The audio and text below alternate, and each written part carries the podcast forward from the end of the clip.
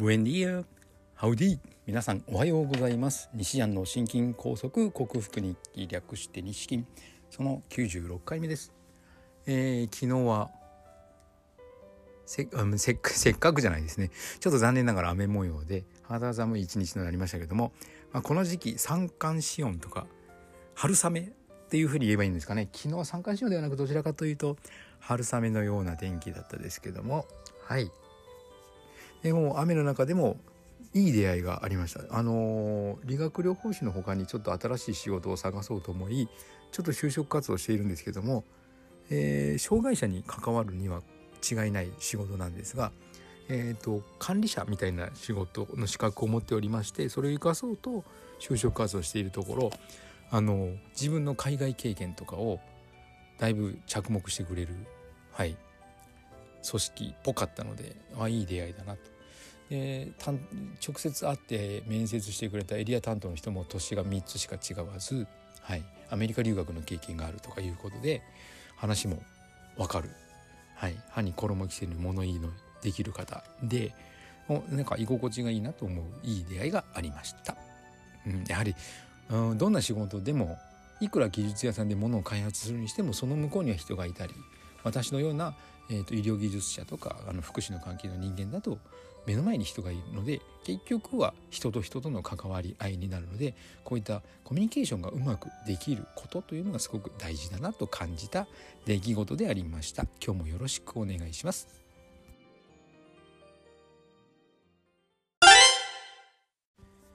はい改めましておはようございます。健康運動指導士理学療法士そして笑い療法士の西田隆です。今日のテーマは必須脂肪酸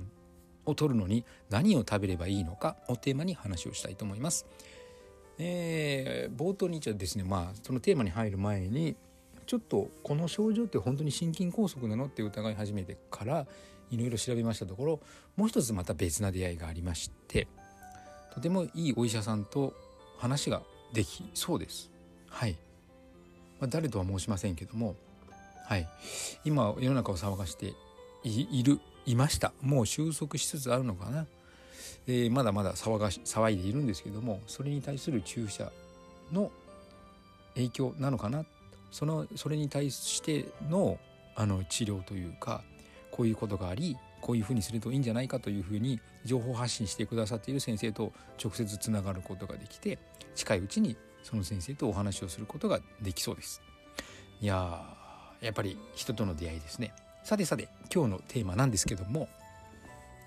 必須脂肪酸。脂肪はやっぱり人の体のエネルギーになるので軽視できないものなんですね。なんか脂肪を悪者にされていた時期がありましたけども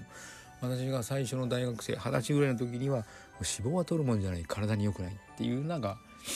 あの世間一般の常識でしたが今ではそうではないですね。いい油と悪い油というのがあって悪い油は確かに体には良くないですけどもいい油は積極的に取らないといい体ができない。脂肪酸が細胞膜の材料にもなりますので体を作るという面でもエネルギーの面でも脂肪は大事。特に自分のたちの体を動かしてくれる筋肉なんてエネルギーのその3分の2は脂肪からというふうに言われておりますので脂肪は大事。じゃあその脂肪を分解したら脂肪酸になります。その脂肪酸の中でも必須で取りたいものが3つとご説明いたしました。アラキドン酸ガンマリノレン酸そしてエイコサペンタエン酸なんですけどもリノール酸も決して必須ではないわけではありません。リノール酸を取るとアラキドン酸とガンマリノレン酸が作られるのでリノール酸さえ取ればいいじゃないかみたいな感じになるんですけども実は実は実はマーガリンとショートニングというトランス型脂肪酸が今市場には溢れておりましてこれを誤って取るとリノレン酸からリノレン酸じゃないですね。あのリノール酸からアラキドン酸が作られなくなる。ガンマリノレン酸だったかな？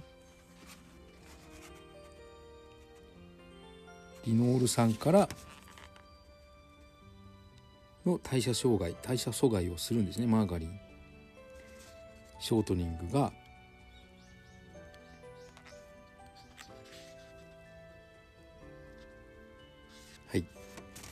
リノール酸からガンマリノレン酸とアラキドン酸が作るのに阻害されてしまうので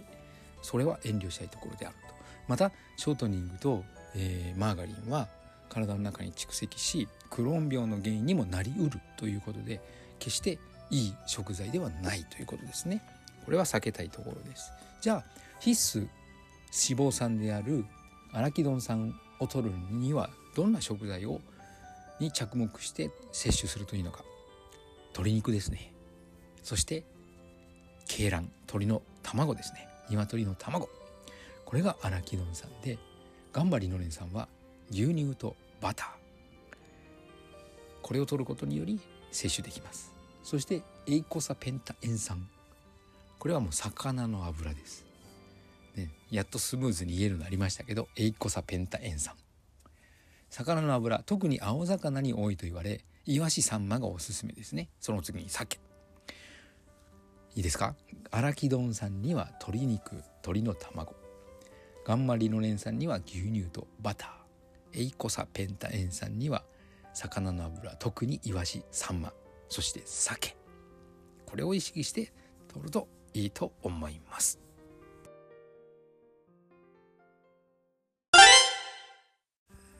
はいお送りしてきました。西安の心筋梗塞克服日記。略して西筋は健常者や子どもたちに運動パフォーマンスの向上と健康促進を食事と食事指導と、えー、運動指導の両面からサポートする健康運動指導士。心身に障害を負ってしまった方々にリハビリテーションを施す理学療法士。そして